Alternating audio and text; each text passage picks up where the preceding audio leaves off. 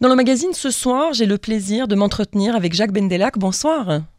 Oui, bonsoir. Vous êtes économiste, chercheur en sciences sociales à Jérusalem. Merci d'avoir accepté notre invitation sur Cannes en français. Nous allons parler du livre que vous publiez aux éditions du CERF, Les années Netanyahou, le grand virage d'Israël. Je prédis déjà beaucoup de débats autour euh, de ce que vous écrivez euh, dans ce livre.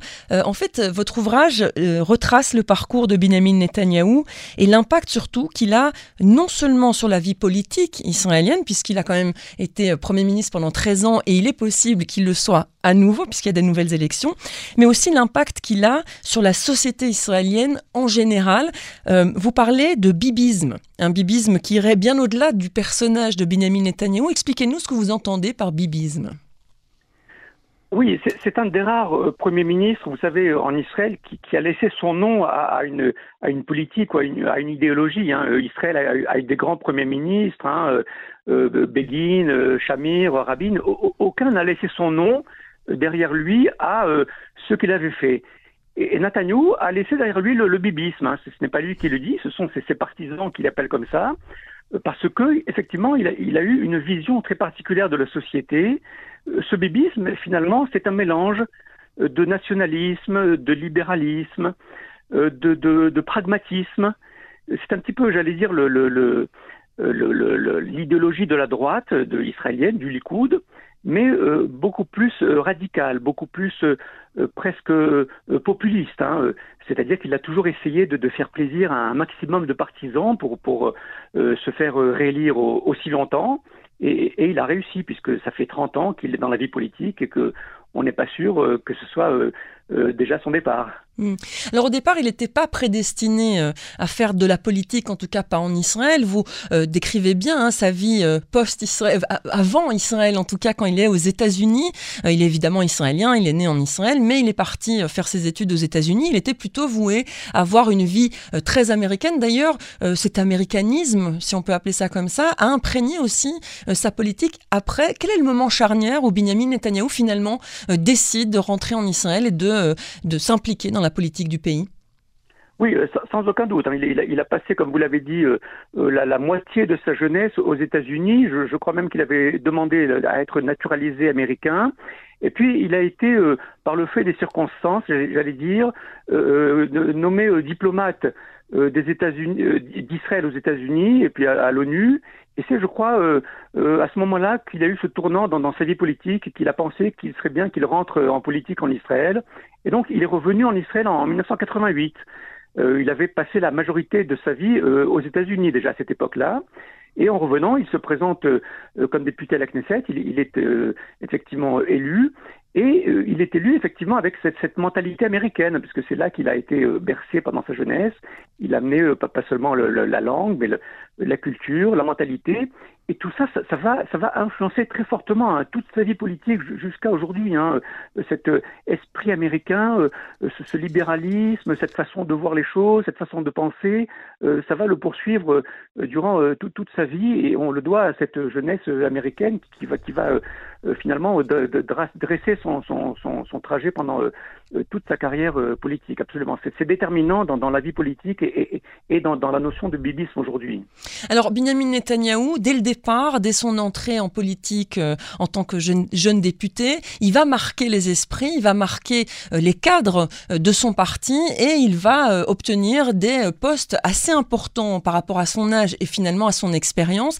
Et c'est peut-être là le départ de la magie de Benjamin Netanyahu, si on comprend bien votre livre. Ah, absolument. Alors, il, est très habile. Hein. Euh, de culture américaine, il va, il va, très, il va très vite euh, cultiver sa, personnalité, un culte de, personnalité très fort, euh, une personnalisation du pouvoir, un, autoritarisme très fort. Et il va très vite, finalement, s'imposer au sein du Likoud.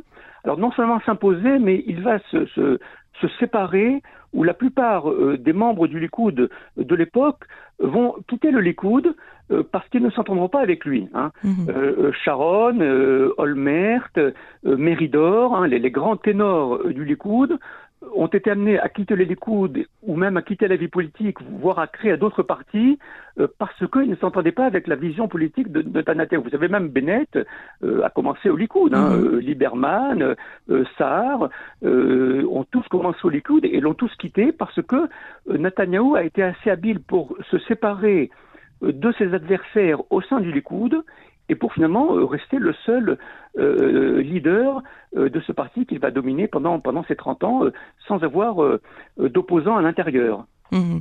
D'ailleurs, on le voit euh, aujourd'hui, puisqu'il va y avoir des primaires euh, au Likoud, il n'y a aucun candidat qui va s'opposer euh, à Benjamin Netanyahou au sein du premier parti en Israël, puisque on le rappelle quand même que le Likoud, c'est le parti qui a le plus de députés aujourd'hui au sein de la Knesset.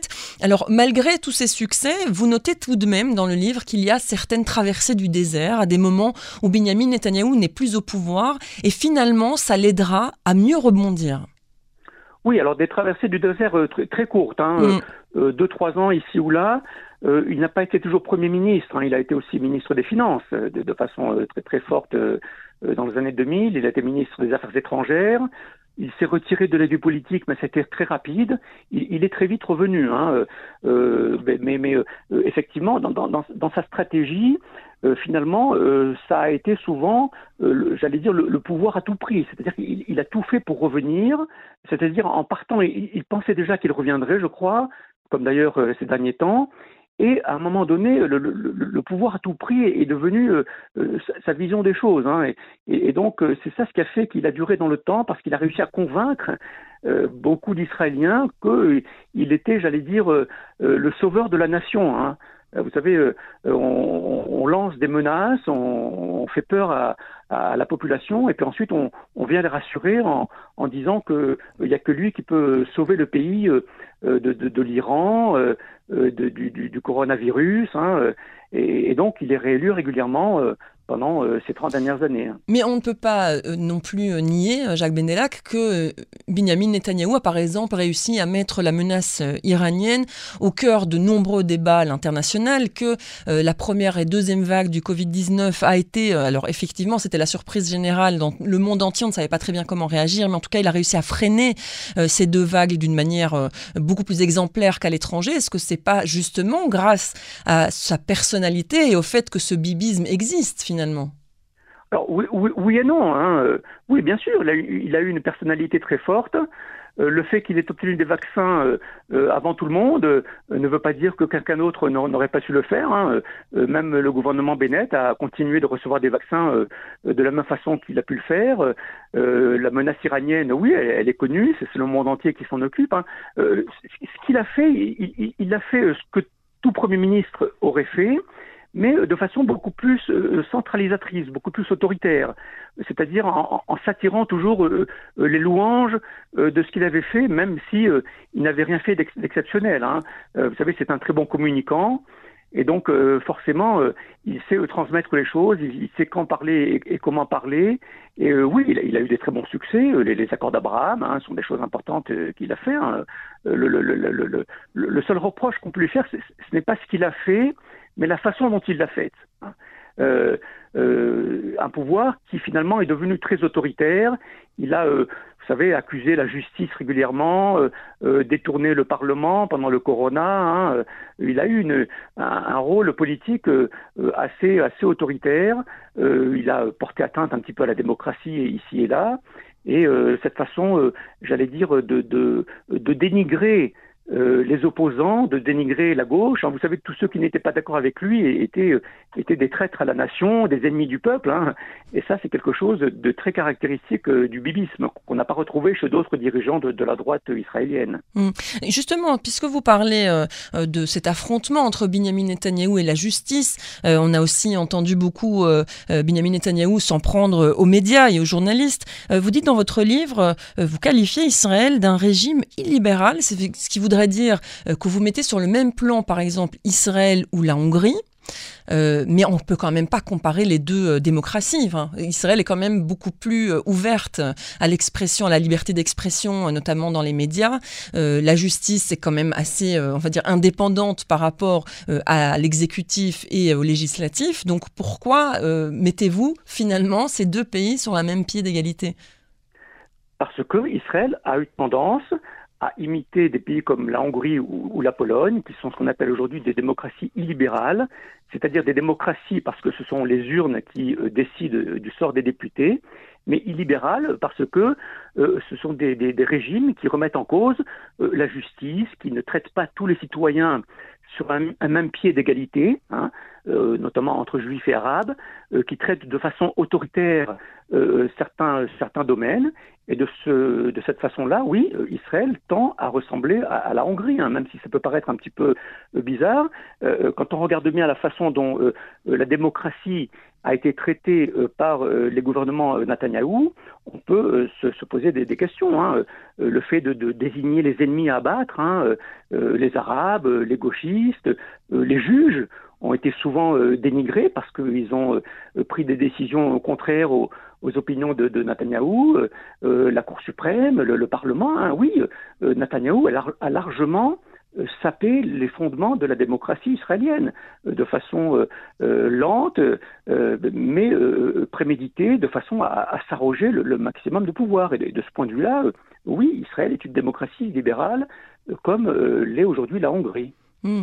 Et donc, si on vous suit bien, Binyamin Netanyahou, en tout cas euh, la démocratie israélienne sous l'ère Netanyahou, pour l'instant on n'y est pas puisque Binyamin Netanyahou est dans l'opposition, bien qu'il soit très très présent dans la vie politique euh, euh, israélienne, il n'y a qu'un pas en fait vers l'autocratie, vers finalement un régime à la turque comme avec Recep Tayyip Erdogan. Euh, là, on, va un petit peu loin et fort. mais, J'essaie de vous provoquer un peu. Oui, c'est la direction. Hein. Euh, quand on remet en cause, vous savez, dans toute démocratie, il y a des contre-pouvoirs. Bon, alors Netanyahou a remis en cause euh, sans arrêt euh, euh, les contre-pouvoirs de la démocratie. la justice est remis en cause sans arrêt. On, se rappelle le spectacle qu'il a donné en arrivant à, l'ouverture de son procès à, Jérusalem et, en faisant une déclaration contre les juges qui, allaient le, juger. La, justice est remise en cause. Le, Parlement est détourné. Il a beaucoup voté par, il a beaucoup décidé par décret pendant les deux années de, de Covid. Hein. Les médias sont sans arrêt remis en cause, pointés du doigt parce qu'ils ne disent pas toujours des, choses très gentilles à son égard. Hein. Donc, donc voilà, les, contre-pouvoirs sont remis en cause.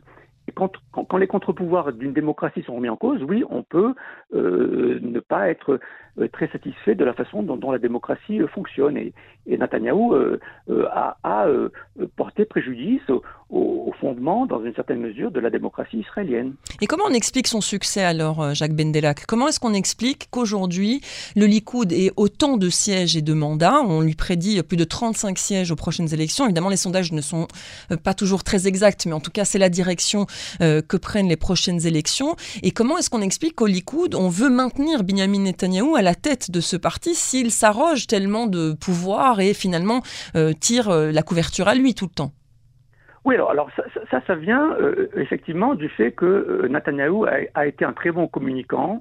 Il a su très bien s'expliquer, il a su très bien convaincre, il a su très bien semer la peur euh, face à certaines menaces et ensuite se présenter comme un sauveur de la nation. Et ça, ça, ça suffit, ça a suffi à une frange importante de la population euh, de croire euh, en, son pouvoir et, de voter euh, ensuite pour lui. Hein. Le fait d'être convaincu qu'il peut être le, sauveur de la nation ne, veut pas dire qu'il en est un, mais simplement il a réussi à convaincre par ses bonnes paroles. Il sait bien parler, il sait bien déclarer, il, sait quand parler et où parler.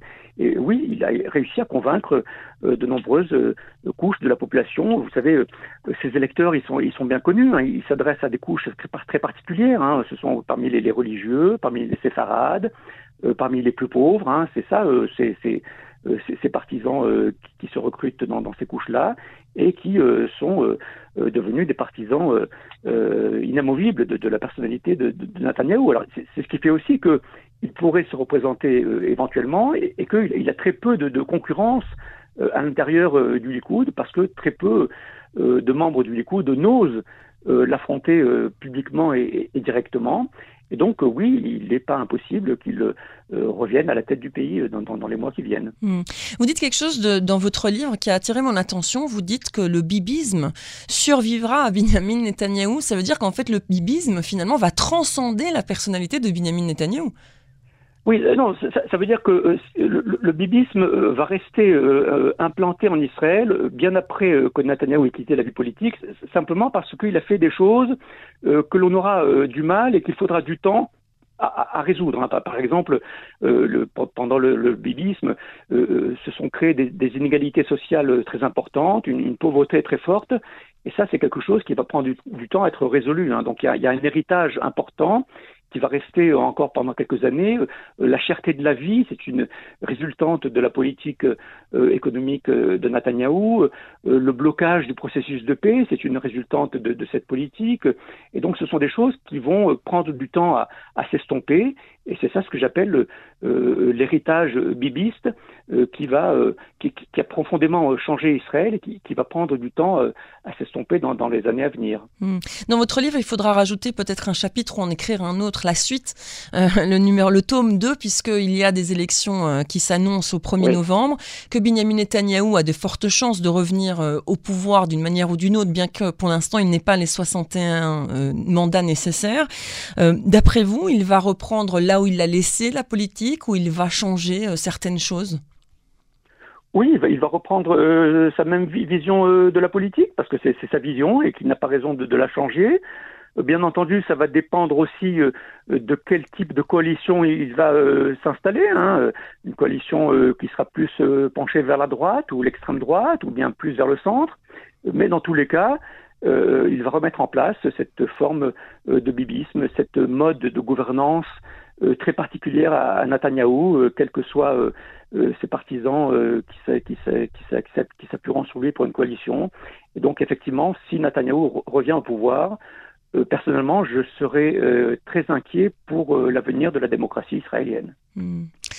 Quelque part, s'il revient, il aura réussi de nouveau un coup de magie, un coup de baguette magique, puisqu'on l'appelle le magicien de la politique.